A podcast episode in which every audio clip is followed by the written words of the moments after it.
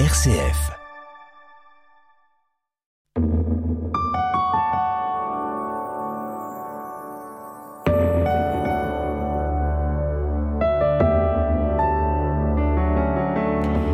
Jésus, il n'y a rien de plus beau que lui, il n'y a rien de plus doux que lui, il n'y a rien de plus grand que lui. Quand on le possède, on ne peut rien posséder de plus, et ce Jésus, pour le posséder, il n'y a qu'à se donner à lui, les yeux fermés. Ces mots sont ceux de petite sœur Madeleine, à qui nous allons consacrer cette série halte spirituelle avec vous, euh, sœur Patricia Guilaine, bonjour. Bonjour. Vous êtes vous-même petite sœur de Jésus, cette euh, congrégation fondée par euh, petite sœur Madeleine dans le sillon de, du père René Voyaume, mais surtout, surtout de Charles de Foucault. Nous allons essayer de découvrir avec vous cette personnalité hors du commun et puis à travers sa personnalité, la spiritualité dont elle a vécu, qu'elle vous a laissée et dont vous continuez de vivre aujourd'hui avec vos sœurs. Sœur Patricia Guilaine, pour situer un peu petite sœur Madeleine, de quel genre de milieu est-elle issue? Son père était médecin, mais il a eu un événement assez dramatique qui a brisé sa vie de médecin et qui a fait que la famille a été obligée après de vivre assez petitement avec de nombreux déménagements. Il avait eu une jambe euh, brisée et il ne devait pas euh, marcher. Et un enfant était très malade, c'était en Tunisie, un petit enfant arabe, musulman.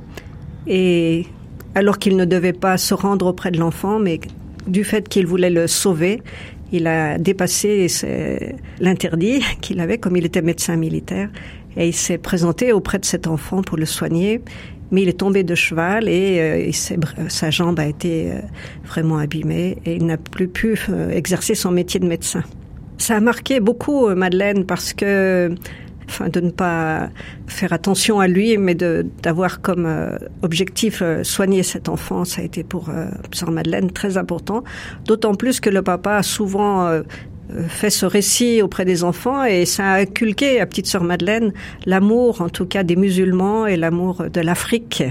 C'est dans, une famille euh, très euh, croyante qu'elle a grandi? Oui, oui, oui, c'était une famille très croyante et même c'était assez peu ordinaire pour ce temps-là. Les parents communiaient tous les jours, alors que ça ne se faisait pas à ce moment-là. Donc ils ont été élevés dans une famille très croyante. Et euh, elle s'est très vite sentie appelée en fait à, la vie religieuse, à donner sa vie en tout cas. Elle disait en tout cas que sa vocation, elle était née avec. Mais comme elle était très fragile de santé, il y a beaucoup d'éléments qui faisaient qu'elle ne pouvait pas envisager une vie religieuse. Elle est née en 1898, le 22 avril. Elle est née à Paris, mais sa famille était originaire de la Lorraine, qu'elle aimait particulièrement.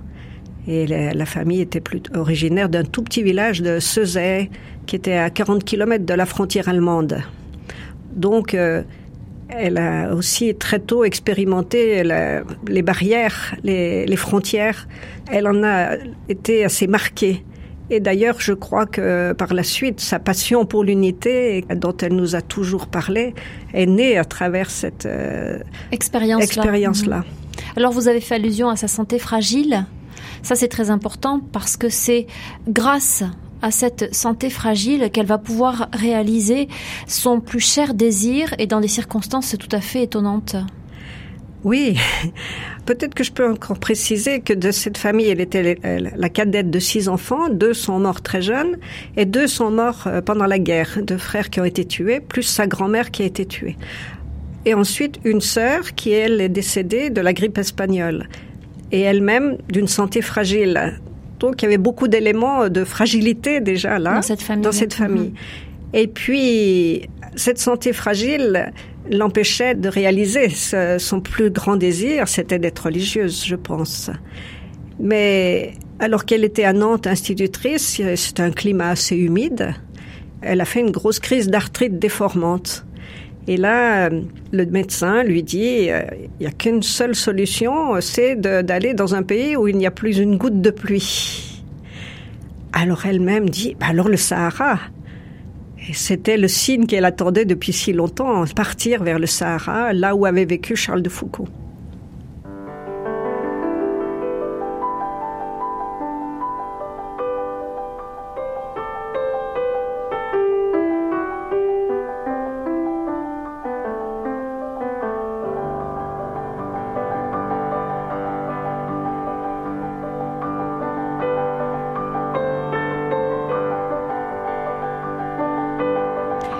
Sœur Patricia Guilaine, petite sœur Madeleine, fait la connaissance de Charles de Foucault à travers les écrits qu'il a laissés.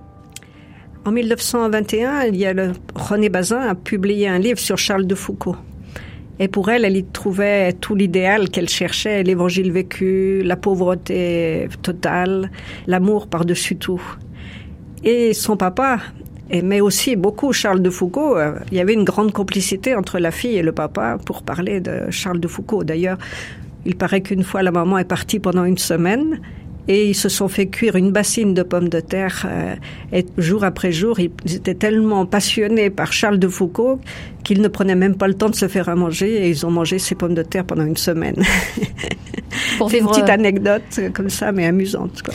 Et donc, euh, elle a une espèce de, de coup de foudre, disons, euh, à la lecture de cette euh, biographie de Charles de Foucault, et elle, elle a envie de, de, suivre sa trace. Alors, son désir immédiatement est d'aller au Sahara pour vivre euh, à la suite de Charles de Foucault. Mais vivre quoi exactement? C'était de vivre à la suite de Jésus, vers les musulmans, et de vivre cette vie toute simple, mais rien que pour Jésus, quoi, pour être là proche de, comme l'avait été frère Charles, de la population et dans une vie donnée, une vie aimante. Alors, le médecin lui parle du Sahara. Alors, c'était vraiment ce qu'elle attendait. Et elle dit une phrase qu'elle nous répétera souvent Dieu m'a prise par la main et aveuglément j'ai suivi, qui va être un leitmotiv tout au long de sa vie. Alors elle va partir dans une grande euh, précarité parce qu'elle n'a pas de santé, elle n'a pas grand-chose. Elle part avec une amie euh, Anne et elles vont rejoindre Alger où elles vont retrouver là une situation où les frontières aussi sont importantes entre les Européens et les musulmans, entre les pauvres et puis les riches. Et là, elle va à Bogari retrouver l'abbé de Clerc pour euh, s'occuper d'un dispensaire. Donc là, elle s'installe et puis elle va finir par euh, être euh, appelée par l'évêque du diocèse. Déjà, à Bogari, il y a un petit événement qui est important. C'est alors qu'elle est complètement épuisée, fatiguée, un soir, elle n'a pas le moral, elle, est, elle a des doutes, elle se couche et pendant son sommeil, elle fait un beau songe un beau songe dont elle n'a jamais parlé. C'est le Père Voyaume qui nous a transmis plusieurs années après sa mort. Ce songe, c'est une rencontre avec le petit de Bethléem. Dieu qui vient à elle sous l'aspect d'un enfant qui se manifeste à elle dans une grande tendresse. Et ça, ça va être aussi le début d'un grand chemin déjà à Bogari. Ensuite, monseigneur Nouet l'appelle euh, et d'abord il l'invite à faire un noviciat parce que elle était laïque et une femme en plus, alors il ne voyait pas qu'elle pouvait continuer comme ça. Donc il l'invite à, à, faire le noviciat chez les sœurs blanches et à la fin du noviciat, il lui demande d'écrire la future règle de vie des petites sœurs de Jésus. Elle était déjà avec cette amie Anne, avec qui elles ont fait toutes les deux le noviciat. Elles ont commencé toutes les deux. Donc le 8 septembre 1939, donc il y a 75 ans, elle faisait ses premiers vœux. Ensuite, elle a eu aussi l'intuition que ce qu'elle essayait de vivre en Afrique du Nord pouvait être vécu de manière plus universelle. Oui, au début, elle pensait seulement être pour les nomades, mais en 1946, elle est à la Sainte-Baume. Ça s'impose à elle que la fraternité doit s'ouvrir au monde entier. Ce qui la pousse à beaucoup voyager, malgré sa santé fragile, hein, qui demeure. Elle va parcourir le monde. En 53-54, elle va faire les, tous les continents pour euh, mettre là des petites sœurs euh, dans des endroits les plus inouïs. Avec quel charisme? Dans quel but finalement? Le but, c'était de rejoindre... Euh, à cause de Jésus et de son évangile, d'être là, au milieu de ces populations, arriver en disant aux gens qu'elle ne venait pas pour les convertir, mais elle leur demandait simplement de devenir leur sœur et leur amie. Donc c'était une approche qui était assez nouvelle dans, dans ce moment-là, de ne pas arriver aucun prosélytisme en faisant pour, mais en voulant être l'un d'eux. Aujourd'hui, ce que vous vivez est euh, tout à fait dans la lignée de cette intuition de petite sœur Madeleine Oui, c'est un être avec dans une grande simplicité, une vie contemplative au cœur du monde, une présence d'église auprès de, gens euh, qui sont assez souvent marqués par une grande précarité.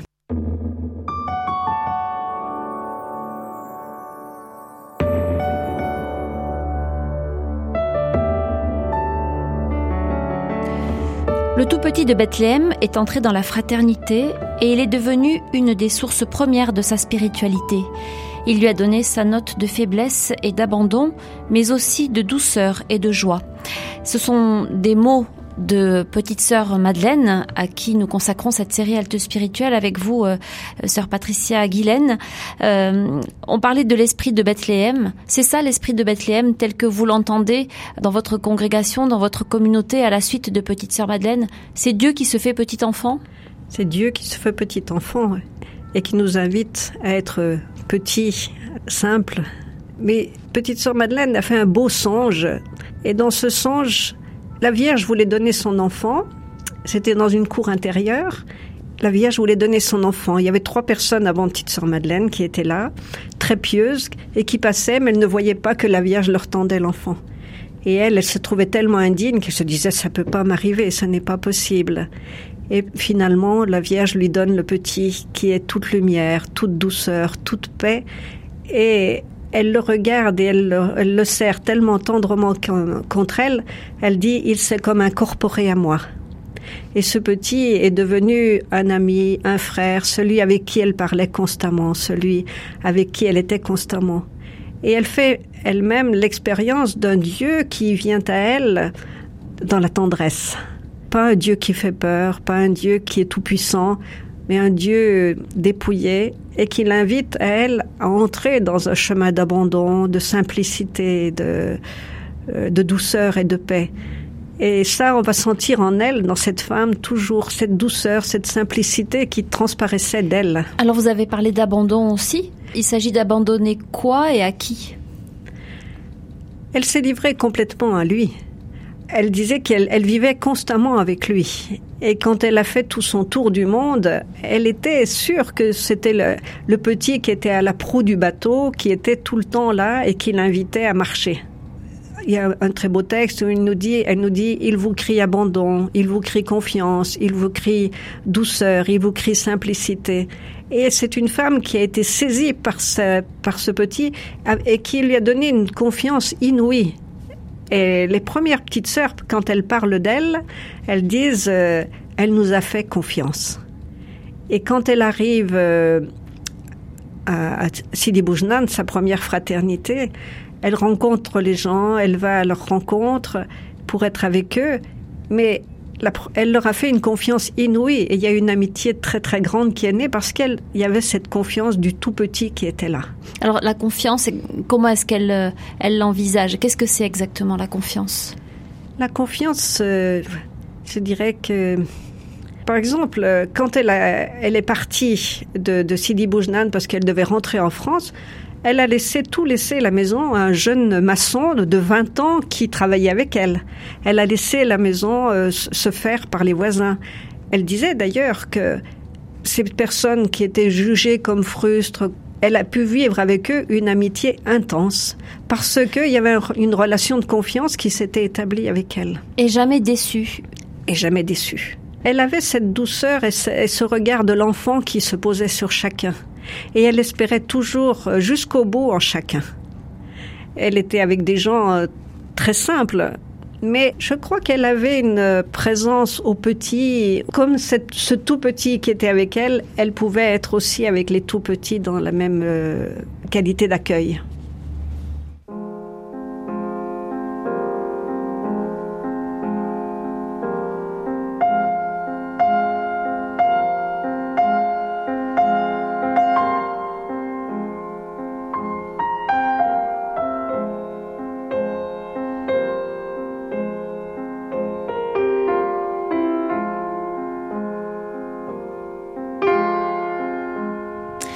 Sœur Patricia Guilaine, quand on accorde sa confiance, on l'accorde plus volontiers à ce qui est puissant, à ce qui est imposant, à ce qui en impose, quoi, euh, à ce qui nous rassure. Or là, vous parlez d'une confiance faite à un tout petit, à un bébé qui, par définition, est ce qu'il y a de plus fragile, de plus euh, vulnérable. Donc c'est étrange et paradoxal cette confiance que euh, petite sœur Madeleine a fait à l'enfant de la crèche elle-même a été saisie alors qu'elle était dans une grande fragilité. Et elle disait que le Seigneur avait vraiment choisi un, pauvre instrument. Et c'est vrai qu'elle était dans une grande pauvreté, mais cette pauvreté était sa, justement sa force parce qu'elle ne faisait confiance en Dieu, en ce tout petit, de façon complète. D'ailleurs, le, le, enfin, le, son père spirituel lui avait dit, elle partait malade, elle était ankylosée, c'était vraiment un triste. Euh, elle souffrait beaucoup. Elle souffrait beaucoup. Oui, oui. Quand elles sont parties, c'était des misérables. Enfin, mais il disait justement, rien ne pourra être de vous, tout viendra du Seigneur. Enfin, c'est et c'est ça, cette confiance fait qu'elle savait qu'elle était vraiment quelqu'un de toute petite et de tout pauvre. Et donc, quand c'est comme ça, on fait toujours confiance. Mais un bébé Mais un bébé. C'est sûr que il y avait une relation entre ce bébé et elle qui était quand même pas n'importe laquelle. Elle a été saisie par cet enfant, par la douceur de cet enfant, par la tendresse de cet enfant. Parce que le, songe dont vous parliez tout à l'heure, c'est plus qu'un songe, c'est une expérience spirituelle. C'est une expérience spirituelle. Une rencontre. Voilà, profondément. Mm. Oui, oui, oui. Ça a été, ça l'a transformée intérieurement elle le dit qu'elle a complètement changé, quoi, qu'elle a été saisie. Vous dites, enfin, vous, la citiez en, disant qu'elle a senti qu'il s'incorporait à elle. C'est quand même très fort comme terme. Oui. Et d'ailleurs, enfin, quand elle raconte euh, au noviciat, son maître des novices, ça a été ce petit qui la tenait par la main, elle demandait à Jésus d'avoir des, rapports tout simples avec elle parce qu'elle disait moi je suis euh, je ne comprends pas les grandes choses les grands mots. Parle-moi avec des mots d'enfant. Donc on sent une relation avec ce petit qui est une relation de, petit à petit. Mais alors euh, la petitesse et l'enfance euh, jusqu'où ça va et à quel moment ça devient de la puérilité ou de la naïveté? Où elle, souvent elle nous a dit que l'esprit d'enfance n'était pas un esprit mièvre euh, et sans force, et au contraire, fallait être fort pour pouvoir devenir petit. Alors c'est-à-dire? D'avoir, euh, enfin, d'être éclairé, d'avoir un, un, discernement. De, elle nous invitait, mais de rester toujours ce petit qui se laisse mener, qui se laisse conduire par le Seigneur, et que là jamais on se trompe quand on se laisse conduire par le par ce tout petit de Bethléem. Ça veut dire une responsabilité, la responsabilité de, ce que l'on est, de ce que l'on devient. Oui. Être adulte. Chacune de nous, je crois, a fait l'expérience de cette enfance spirituelle. Il faut même être, enfin, une, une grande force intérieure pour pouvoir vivre cette simplicité, cette relation de petit, de petit enfant, là où on est. C'est, faut faire cette expérience de se laisser désarmer faut faire cette expérience de se laisser conduire, de s'abandonner, de vivre l'abandon d'un enfant dans les mains du Père. Mais c'est une expérience spirituelle, je pense que très profonde parce que se laisser désarmer et euh, s'abandonner complètement, se rendre totalement vulnérable, c'est qui tout double. oui, je pense que ça touche la personne, euh, l'autre avec qui on est. Et je pense que petite sœur Madeleine a traversé des frontières, elle a traversé, elle est partie dans des lieux totalement inédits. Et quand elle a traversé les frontières de l'Afghanistan, elle a traversé des frontières qui étaient complètement interdites à, tout occidentaux et en plus chrétiens. Mais par cette confiance de l'enfant, tout lui était possible, toutes les portes s'ouvraient. Donc ça veut dire quand même qu'elle avait une certaine force. Euh, ce n'était pas une puérilité. Parce qu'elle était désarmée, mais elle désarmait aussi ce qui était face à elle. Désarmée et désarmante. D'ailleurs, elle avait déjà un très beau regard. Je pense que, enfin, quand on la regardait, elle avait un regard quand même qui, qui nous amenait à lâcher prise en face d'elle. Aussi. Parce qu'on sentait qu'il n'y avait pas de, de, résistance, justement, de son côté? Pas de résistance, mais une grande force intérieure. C'était une femme qui était une grande intériorité quand je l'ai connue en 77, on m'avait parlé d'elle. On allait à une réunion et à cette réunion, Sœur Madeleine, Sœur Madeleine, je, m'attendais à quelqu'un de grand, à quelqu'un d'imposant. D'imposant. En fait, elle était dans un tout petit coin. Elle a demandé que tout le monde se présente et elle s'est mise à nous parler de shampoing. Je me suis dit, mais c'est pas possible. Elle nous parle de shampoing est-ce que je me suis pas trompée quoi? Est-ce que c'est, elle n'est pas un gourou et puis qui, qui nous a un peu aveuglés? Et puis elle nous parle de, du Liban où il y avait eu des attentats. Et à ce moment-là, elle s'est comme euh, entrée tout en elle-même, sans garder un souvenir assez fort. et elle s'est mise à prier. Et là, j'ai senti, je me suis dit non. C'est pas un gourou. Ce n'est pas un gourou. C'est une femme qui vit avec quelqu'un de l'intérieur, mais avec une grande force et une grande profondeur. Thank you.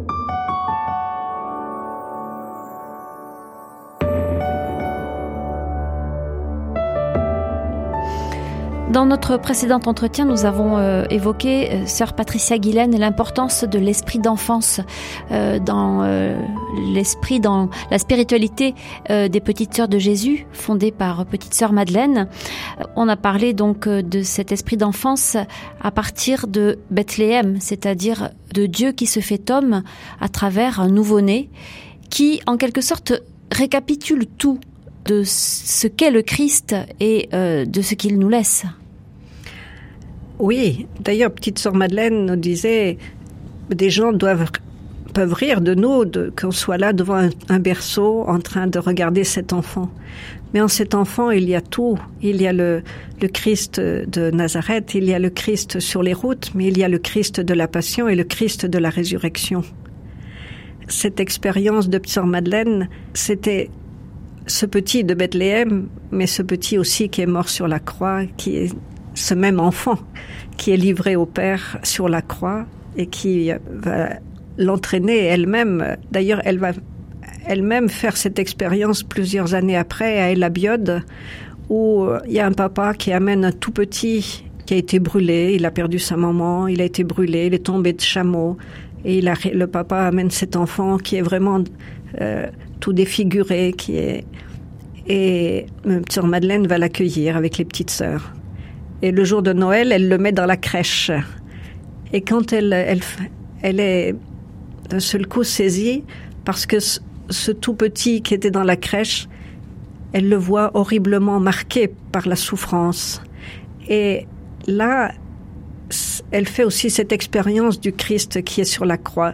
Et cet enfant de Bethléem, ce tout petit, qu'il avait tenu par la main, il l'a conduit maintenant à faire cette aussi ce chemin de découverte du Christ qui a donné sa vie, qui a livré sa vie par amour sur la croix.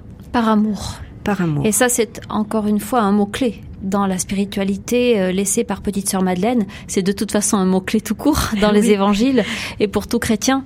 Mais pour elle, c'est vraiment quelque chose d'absolument central. Faire de sa vie Un, euh, un amour, un acte d'amour. Qu'est-ce que ça veut dire? C'était se livrer à l'amour, n'être qu'amour. Ce tout petit, d'ailleurs, il y a une, moi j'aime beaucoup parce que ce tout petit est tellement blessé, est tellement horrible qu'elle dit, on a même du mal à poser ce regard sur cet enfant que le nomade avait apporté. Mais elle dit, on va tellement l'aimer qu'il va devenir joli. Et ça, c'est, enfin, j'ai lu ce, ce passage pendant mon noviciat et ça me suit jour après jour. Qu'est-ce que ça veut dire tellement l'aimer? Être tellement proche de lui, le regarder en, l'espérant tout le temps. Euh, elle parle aussi l'amour généreux, on, on, le trouve partout, mais l'amour délicat et respectueux est très rare. Et ça, c'était vraiment une caractéristique de petite sœur Madeleine, cette délicatesse.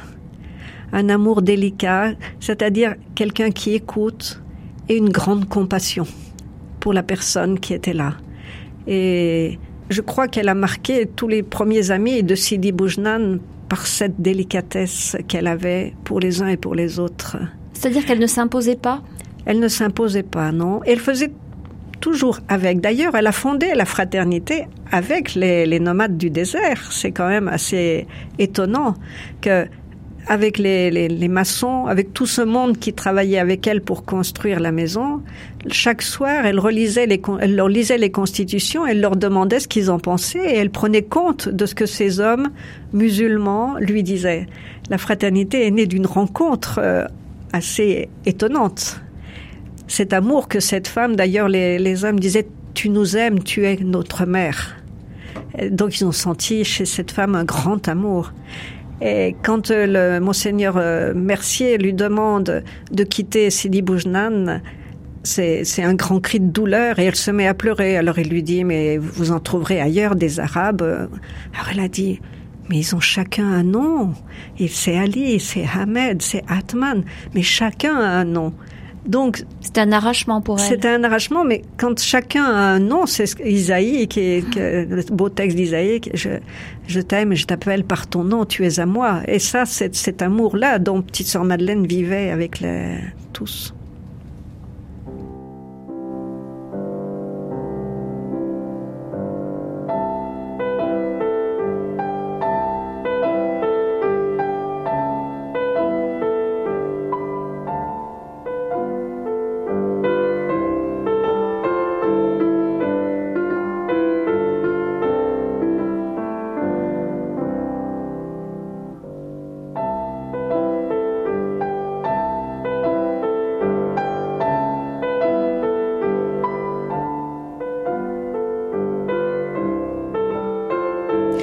Sœur Patricia Guilaine, euh, donc faire de sa vie un amour, aimer ceux qui nous sont proches, ceux qui nous sont familiers, ceux que l'on connaît, ceux qui nous sont chers, c'est plus facile que décider d'aimer des gens qui nous sont étrangers dans tous les sens du terme, en termes de culture, de religion.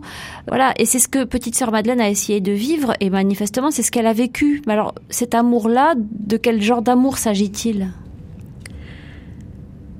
Quand elle a fait l'expérience qu'elle a fait cette rencontre avec le Christ sur la croix, qui est tout amour, dont les bras sont étendus et ouverts à tout être humain, elle dit qu'elle a vécu là une rencontre forte. Elle, dit d'ailleurs, j'ai été blessée au cœur, j'ai été brûlée au cœur, c'est un amour et c'est un feu. Une étincelle en, dans les forêts de Provence, ça, ça provoque un brasier. Et une étincelle d'amour euh, dans le monde entier peut faire aussi un brasier d'amour. Et donc, elle n'a que ce désir, c'est d'aller partout, surtout vers les plus petits et vers les plus pauvres, où qu'ils soient, dans les minorités, porter cet amour de Jésus tout petit, cet amour de Jésus sur la croix, et, et d'être elle-même un amour de Vous- vivre de cet amour. Vous parlez des petits, vous parlez des minorités, c'est important parce que manifestement, elle a quand même toujours été très attirée par euh, justement ceux qui sont euh, même en marge rejetés. Les forains notamment, vous-même, vous avez une expérience de près de 30 ans, je crois, Mhm. auprès des forains, Oui. et elle les aimait beaucoup euh, aussi. Oui. Dès qu'elle voyait quelqu'un qui avait un, vis- un regard un peu triste, elle fondait de compassion devant lui. Et les forains ont un regard triste. Non, mais elle sentait qu'il n'était pas aimé. Parce que, de toute façon, on en parle assez facilement. le- les forains, les tziganes, les roms euh, sont des gens qui sont différents. Et quand on est différent, on a peur les uns des autres. Donc, chaque fois qu'elle entendait parler d'un lieu ou d'un peuple qui n'était pas aimé, qui était méprisé, elle n'avait qu'un désir, c'était mettre des petites sœurs là pour faire un chemin de, une rencontre, vivre une rencontre et que notre regard euh, change sur cette population-là. Et Sans avoir, encore une fois, le souci de convertir, de convaincre, être là, vivre avec, partager. être là, vivre avec, partager et faire un chemin de- de- d'amitié. Elle avait sans cesse ce désir d'être amie, de devenir l'amie de toute personne rencontrée. Même quand elle envoie des petites sœurs euh, auprès des ouvrières pour travailler, parce que elle a eu cette euh, intuition là aussi. Au moment où les prêtres ouvriers commençaient à apparaître, elle a fait la même chose. Oui, On en parle très peu de ça. C'était rare que des religieuses aient ce genre de- d'engagement. ben, c'est-à-dire c'était même tout à fait nouveau que des petites sœurs aillent travailler à l'usine. D'ailleurs, certains évêques n'ont même pas accepté que ce n'était pas possible. C'était vraiment la dignité religieuse disparaissait, alors que elle qui disait justement tout être humain a la dignité. Et la dignité humaine, c'est très beau. Il n'y a rien de plus beau que la dignité humaine. Alors elle la défendait jusqu'au bout. Et avec les forains en 19, elle est partie on est parti en 1959. C'était quelquefois des gens nous disaient mais est-ce que votre supérieur sait que vous êtes là dans ce lieu euh, qui n'est pas un lieu pour des sœurs? Il n'y a pas de lieu où vous n'ayez pas votre place à partir du moment où il s'agit d'être avec par amour, par amour euh, et, et par amour du Christ. par amour du Christ.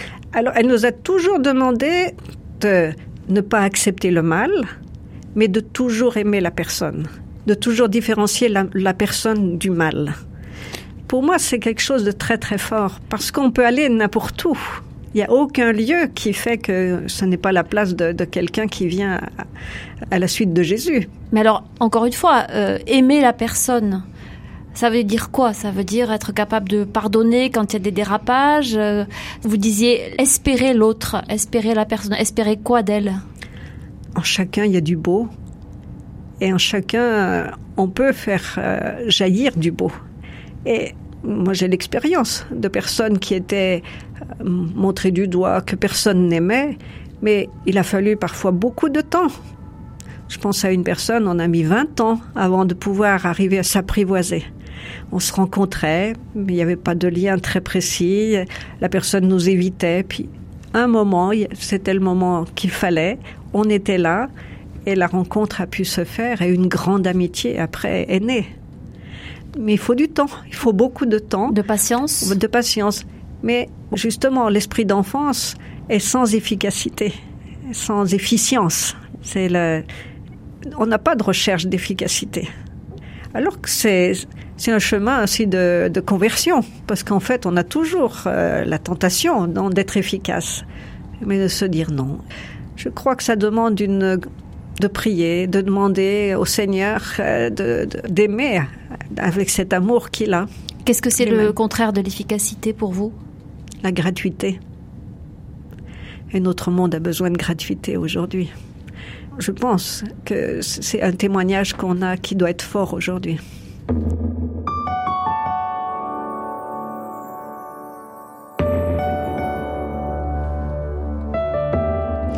Cette série euh, Halte spirituelle est consacrée à Petite Sœur Madeleine de Jésus qui a fondé euh, les Petites Sœurs de Jésus. Vous-même, vous êtes Petite Sœur de Jésus, euh, Patricia Guilaine, et vous nous aidez à découvrir Petite Sœur Madeleine et puis la spiritualité qui l'a animée toute sa vie et qui continue d'animer votre congrégation. On a parlé précédemment des différentes personnes souvent rejetées auprès de qui elle trouvé indispensable d'être présente, notamment euh, les forains. Vous-même, euh, vous les avez côtoyés pendant très très longtemps. Elle a commencé évidemment à côtoyer les nomades, euh, donc en Algérie. Enfin voilà, des, des, personnes et des groupes de personnes qu'on pourrait peut-être regarder avec un peu de défiance. Ça, ça faisait partie vraiment de son intuition. Être là où les autres n'ont pas forcément envie d'être être là où tout dit que Dieu n'est pas, qu'on pourrait peut-être dire aussi. elle, elle fait l'expérience que non, que Dieu est là, bien sûr. Il est là, oui. Et quand elle est arrivée d'ailleurs euh, à Sidi Boujnan, à Tougourt, avec les nomades, les gens étaient tout surpris qu'une une Européenne aille dans un quartier si pauvre, euh, auprès de gens si méprisés. Et qu'est-ce qu'elle allait faire là? Qu'est-ce qui allait se passer? Et quand elle, elle va vers eux, elle, elle leur dit euh, Votre vie, loin de la mépriser, nous allons la partager et nous allons nous asseoir avec vous sous votre tente. Et j'aime cette expression Nous allons vous nous asseoir avec vous. Pour moi, c'est toute cette expérience d'Abraham aussi euh, qui accueille Dieu. Là, euh, nous allons nous asseoir. Être ensemble. C'est être avec, être on n'est pas dans le faire, on n'a pas euh, du tout d'enseignement, on n'a pas du tout. C'est une tentation parfois quand euh, j'étais avec les gens du voyage. Des fois, on pouvait avoir la, tentation d'essayer de dire euh, ce serait mieux si, ce serait mieux là, mais non. On a à être là, d'accompagner tranquillement, et puis de se laisser nous-mêmes transformer par leur amitié. Moi, j'ai beaucoup reçu de ce monde-là. Si j'étais arrivée avec euh, ma mentalité de sédentaire, j'aurais, j'aurais, j'aurais eu peut-être euh, le désir que les enfants aillent à l'école, que les enfants, enfin, mais non, ce n'était pas du tout dans notre euh, vocation. Mais alors, à quoi ça sert d'être là? Oh, C'est être là. Moi, je, je, peux dire que être là, c'est une grande force simplement d'être là. Parce que si je suis là, je suis attentif à la personne, je suis attentif à ce qu'elle vit, j'essaie de percevoir en elle tout ce qui peut être beau et bon et de me dire le royaume est là et le royaume il est tout proche. Et de pouvoir euh, je pense à Pascal, une voisine qui ne voulait pas baptiser ses enfants parce qu'elle avait été, mal reçue euh, par le prêtre euh, quand ils ont voulu se marier du fait qu'ils partaient toutes les, toutes les trois semaines, la formation pour le mariage n'avait pas pu avoir lieu. Et alors, euh, elle me disait, moi, je suis euh, croyante, mais je ne suis pas pratiquante. On la connaissait bien. Et je lui dis, mais comment tu me dis ça? Tu oses me dire ça? Toi, je te vois biser tes petits toute la journée. Et puis quand ton mari arrive le soir, il est, il est ivre, et tu te lèves à deux heures du matin pour lui faire des, cuire des pâtes, et tu me dis que tu n'es pas pratiquante. Et alors elle me dit, mais c'est ça, pratiquer. Mais je lui dis, mais c'est ça, pratiquer. Être pratiquant, c'est celui qui essaye de vivre avec amour sa vie. Et ça, ça a transformé cette femme. Elle est partie le dire à toute sa famille. Alors on m'a dit que je suis croyante, que je suis pratiquante. Nous, les enfants, ensuite, ont été baptisés et ont fait leur première communion. C'était parce que dans cette présence toute simple, dans cette grande proximité, on pouvait se rencontrer en profondeur. Et, et, ça, c'est des choses qui se vivent donc au quotidien. Ça se vit au quotidien. Sur le même palier. Oui. Je pense à, à, David qui est pas loin de chez nous, qui est dans, dans une maison spécialisée et qui un jour j'étais à une brocante et j'avais j'étais là présente euh, dans le village en train de vendre des bricoles pour être proche, pour être avec les voisins. Et ce David passe et il me dit euh, cette médaille là, tu la vends combien? Ben, je lui dis euh, c'est un euro. Il me dit tu me la donnes? Ben, Je dis si tu veux, tu la prends. Ce David qu'on essayait de rencontrer depuis si longtemps, mais nos regards ne pouvaient jamais se croiser. Il était sur son vélo.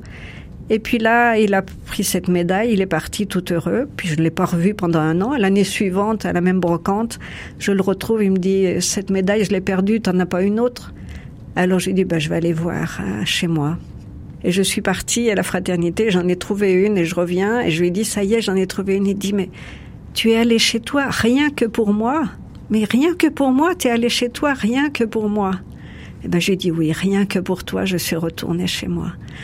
Alors il me dit, alors je veux être baptisé. Voilà. Sans recherche d'efficacité, mais cette recherche de proximité aimante, d'attention, a permis avec David une très très belle rencontre et maintenant il dit maintenant je ne suis plus paumé, j'ai une famille, j'appartiens à la famille des chrétiens, ça a transformé toute sa vie de ce, ce jeune.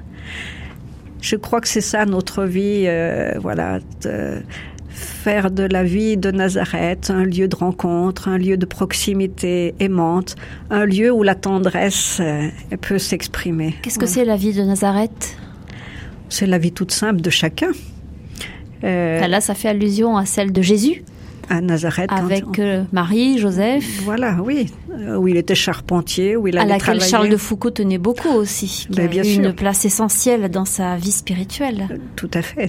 Il a désiré reproduire cette vie de Nazareth. Alors au début de façon assez ressemblante, dans quelque chose un mm. petit peu quand même étroit, mais après ça s'est agrandi, enfin ça s'est élargi, l'espace de la tente s'est élargi. Et une fois, j'étais à, Pontarlier, on me demandait de parler de notre vie de Nazareth. Et j'ai dit, ben, je vais raconter ce que la cafetière a vu pendant une semaine dans notre caravane. Et donc, tous les passages, toutes les rencontres, toutes simples, la vie de travail et tout. Et une dame est venue, elle me dit, elle, elle, pleurait, elle me dit, je pensais pas que ma vie toute simple pouvait être regardée par Dieu, avoir de l'importance pour Dieu.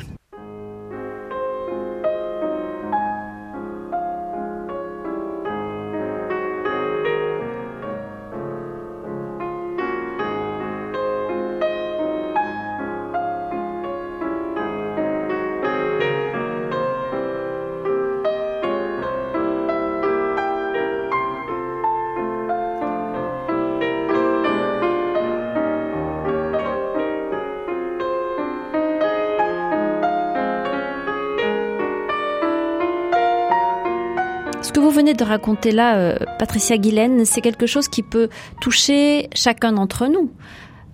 Tout le monde peut essayer de vivre ce que vous venez d'exprimer là.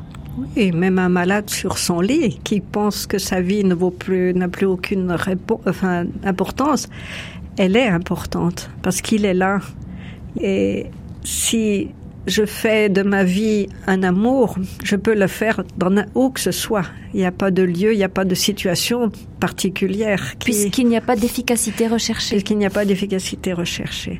Puis Madeleine dit, disait, elles, elles étaient une fraternité dans le désert, elle disait, si les gens nous voyaient, ils diraient qu'on perd notre temps. Parce qu'il n'y a aucune efficacité recherchée. Mais cette vie, elle est là, elle est par amour pour le Christ, elle est par amour pour Jésus. Si nous sommes là, des petites sœurs aimantes autour de notre frère Jésus, qu'importe tout le reste. C'était vraiment ce grand amour, cette passion de, de, Sœur Madeleine pour la, la, vie de Jésus qui est là, qui habite nos cœurs et qui fait que peut-être qu'on va être devenir contagieuse de cet amour là où on est. Vous savez qu'un des maîtres mots de la société actuelle là, dans, la, dans laquelle on, on, vit tous plus ou moins, c'est quand même la rentabilité. Donc vous, votre vie, votre choix de vie, il est radicalement à l'opposé de ces valeurs-là. Ah oui, tout à fait. Ce n'est pas du tout notre recherche et on peut passer de longs, longs moments. Je pense à une femme qui venait à la caravane, qui est venue des années et des années. Et tous les jours, toutes les rencontres. Quand vous étiez avec les forains? Quand j'étais avec les forains, elle nous a raconté la même histoire. On la connaissait par cœur, mais on lui a toujours laissé raconter son histoire. Et pour elle, c'était le seul lieu où elle venait. Parce que, avec son, son histoire, son petit drame qu'elle avait vécu, elle était là, elle était écoutée, elle était unique. Et nous, on, se, on essayait, je crois que c'est dans la prière qu'on peut euh, dans cette contemplation du Christ, euh, dans le Saint-Sacrement, parce que dans chaque fraternité, on a l'Eucharistie et on, a de longs moments de prière. Et ben justement, c'est ce, ce, regard posé sur Jésus, de le poser sur celui et celle qui vient, même si son histoire est d'une banalité extrême, mais poser ce regard euh, sur Jésus et le découvrir chez le, voilà il y a quelque chose de totalement euh, gratuit et qui passe inaperçu dans, dans, ce que vous faites et dans ce que vous êtes. On ne recherche pas si c'est positif, si ce n'est pas positif. On cherche simplement. Enfin, inaperçu, c'est-à-dire qu'on n'en parle pas, ça non. ne se voit pas, ça ne se sait pas. Oh, là où je suis, dans le village où je suis, à la ville Tertre, un tout petit village de rien du tout, on nous connaît, tout le monde nous connaît. Et c'est assez étonnant parce que, en fait, euh, les, gens se le disent, qu'ils savent s'il si y a quelqu'un qui, qui, passe un mauvais moment, va, voir les petites sœurs, tu sais, elles vont t'accueillir, tu vas pouvoir passer un moment avec elles. Alors on va partager sa vie un moment, on va partager la table, ouvrir notre table et ça c'est un moment des moments forts, ça suffit et ça donne beaucoup de joie à celui qui est accueilli et à celui qui accueille parce et là on, on est dans un accueil réciproque. Et vous êtes au cœur de votre vocation quand vous vivez ça? Oui. Enfin, c'est une très belle vocation parce que même l'insignifiant est toujours un, très beau à vivre.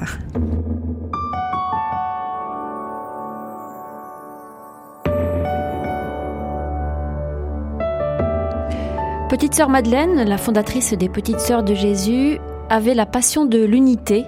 Euh, sœur Patricia Guilaine, vous nous avez raconté au tout début de ces entretiens dans quel type d'événement euh, ça peut s'enraciner, ce qui peut expliquer ce souci d'unité. Il ne faut pas oublier qu'elle a vécu euh, la Première Guerre mondiale tout près de la frontière allemande et qu'elle a vu les peuples s'entre-déchirer, les dégâts que pouvait provoquer la guerre vous pensez que vraiment que c'est là qu'il faut chercher euh, ce souci qu'elle a eu donc de, de rapprochement, euh, de fraternité?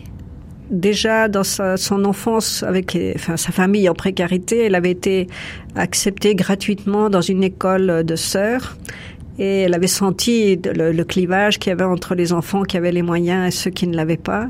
Elle a souffert de la, des barrières euh, de classe sociale. Après, elle a souffert aussi donc des barrières qui, qui étaient dues à l'incompréhension entre les nations, entre les races. Quand elle a découvert aussi en Algérie euh, cette barrière entre les, les Algériens et puis les gens d'origine européenne, enfin, elle ne pouvait pas supporter les barrières. Et je pense que c'est né, oui, déjà. Dieu parle dans notre vie depuis toujours. ce qui aurait pu la faire désespérer est devenu le, le terreau pour euh, quelque chose de très positif, euh, cette passion pour l'unité qu'elle a déployée tout au long de sa vie. C'est une des raisons aussi qui explique qu'à un moment donné, elle a souhaité que sa fondation, son œuvre, disons, acquiert une dimension universelle. Oui, bien sûr, oui.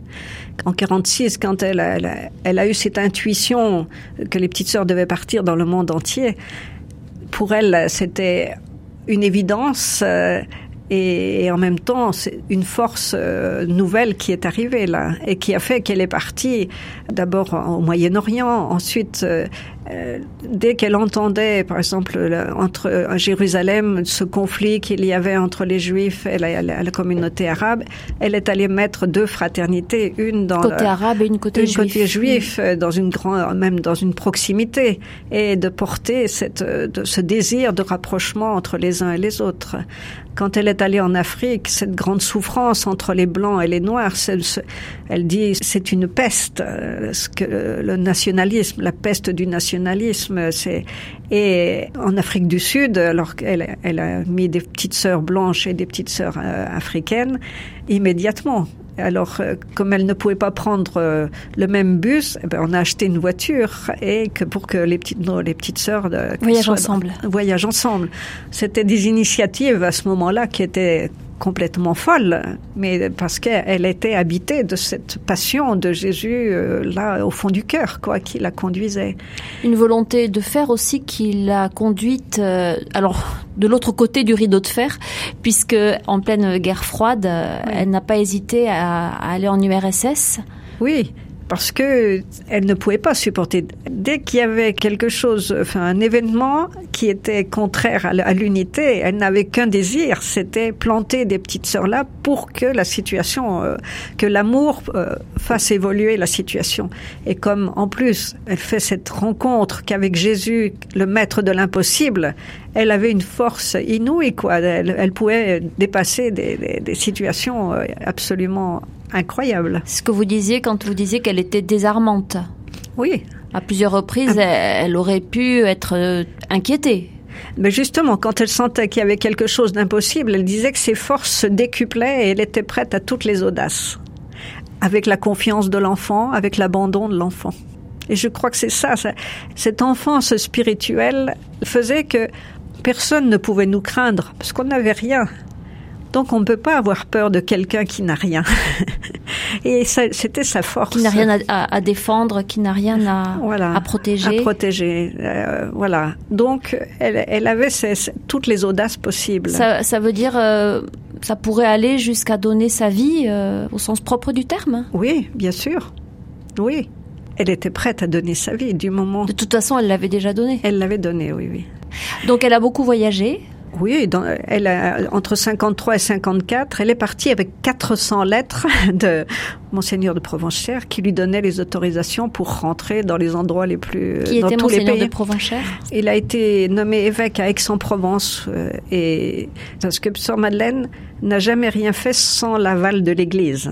Elle avait un amour filial envers l'Église et elle ne faisait jamais rien si ça n'était pas vérifié par quelqu'un de l'Église. Et donc, Monseigneur de Provenchère, qui était l'évêque de, de, la congrégation à ce moment-là, puisqu'elle était de droit diocésain, donc Monseigneur de Provenchère était celui qui, qui garantissait, qui garantissait euh... tout, toutes ses audaces. -hmm. Avec, euh, bien sûr, elle avait d'autres amis, et puis le Père Voyaume, qui l'a beaucoup aidé.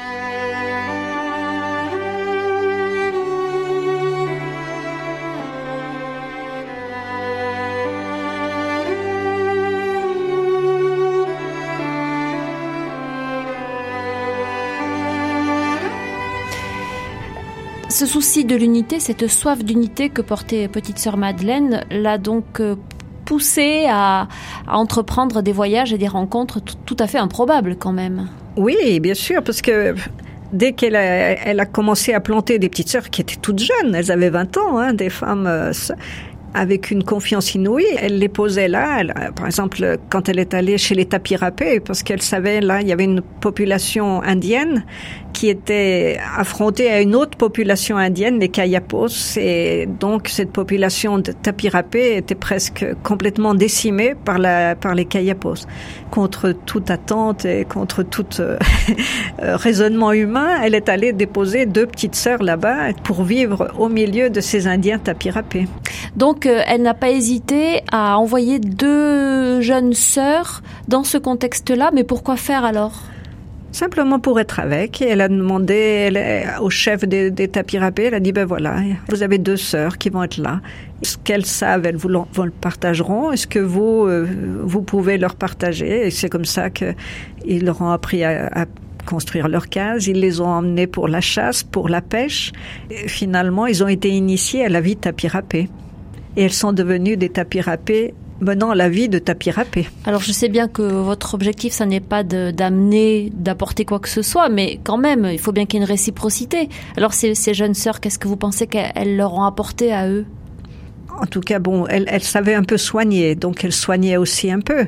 Mais ça me fait penser à une amie foraine avec qui j'étais, on, on est allé à un enterrement, et puis cette personne me prend par le bras, elle me dit je redescends avec toi. Je la connaissais pas particulièrement et elle me dit je voulais quand même te dire parce que vraiment vous nous avez élevés. Alors je lui dis oh, comment veux-tu que je t'ai élevé Elle dit si si votre présence nous a transformés. En tout cas, ce qui est sûr pour moi, c'est qu'il y a des choses que je ne pense plus comme je pensais avant par votre présence. Mais en même temps, moi, je lui disais, mais j'ai beaucoup reçu de toi, ce moment, le cadeau du moment présent, le cadeau de la, de la, la, relation, comment vous savez rentrer en relation, comment la relation est si importante pour vous. Vous m'avez offert ce cadeau. Elle dit, oui, mais vous, vous nous avez élevés. Donc, c'est toujours dans une réciprocité. Chacun apportant sa petite pierre à l'édifice.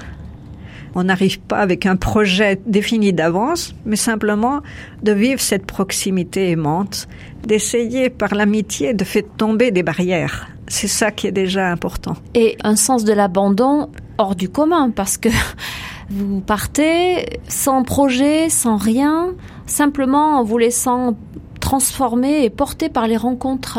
Oui.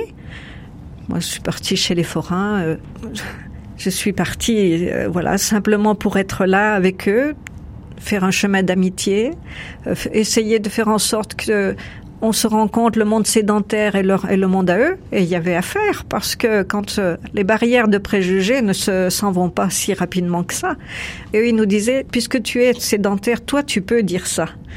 Et on va t'écouter, tandis que moi on m'écoutera jamais. Donc Sœur Madeleine ne voulait pas qu'on soit un pont, mais qu'on soit un lien que de part et d'autre, on crée des liens entre les uns et les autres, de faire en sorte que par notre présence, deux mondes qui s'opposent vont pouvoir se rencontrer. Et que c'était toujours une grande joie pour nous quand des sédentaires arrivaient et venaient partager un repas avec les gens du voyage et qui, à la fin, on pouvait se dire, ben, je pensais pas que tu étais comme ça et je suis contente de te connaître autrement. Au fond, qu'est-ce que vous portez en vous qui fait que vous pouvez vous présenter comme ça, euh, comme euh, l'a fait petite sœur Madeleine, auprès des autres, euh, des plus exclus, des plus petits, sans rien, mais être une vraie présence.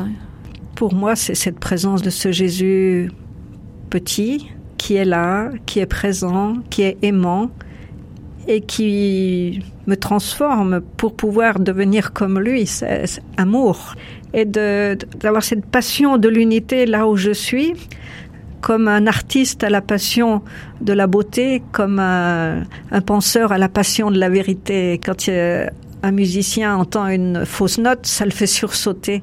Et que ben, ce soit un peu ça, quand il y a une fausse note dans l'amour, que ça nous fasse sursauter, de devenir là à la chapelle, euh, dans une intercession pauvre mais véritable, mm. faire de notre vie un amour, comme petite sœur Madeleine l'a fait avant nous. Merci beaucoup, sœur Patricia Guilaine, d'être venue nous parler de Petite Sœur Madeleine de Jésus, donc euh, fondatrice des Petites Sœurs de Jésus. Pour ceux qui voudront en savoir plus, je signale un livret paru euh, chez Nouvelle Cité dans la collection Spiritualité qui lui est consacrée. Ça s'appelle Petite Sœur Madeleine de Jésus, une femme aux périphéries. Merci encore à vous et euh, merci aussi à Pierre-Henri Paget pour la mise en onde de cette émission.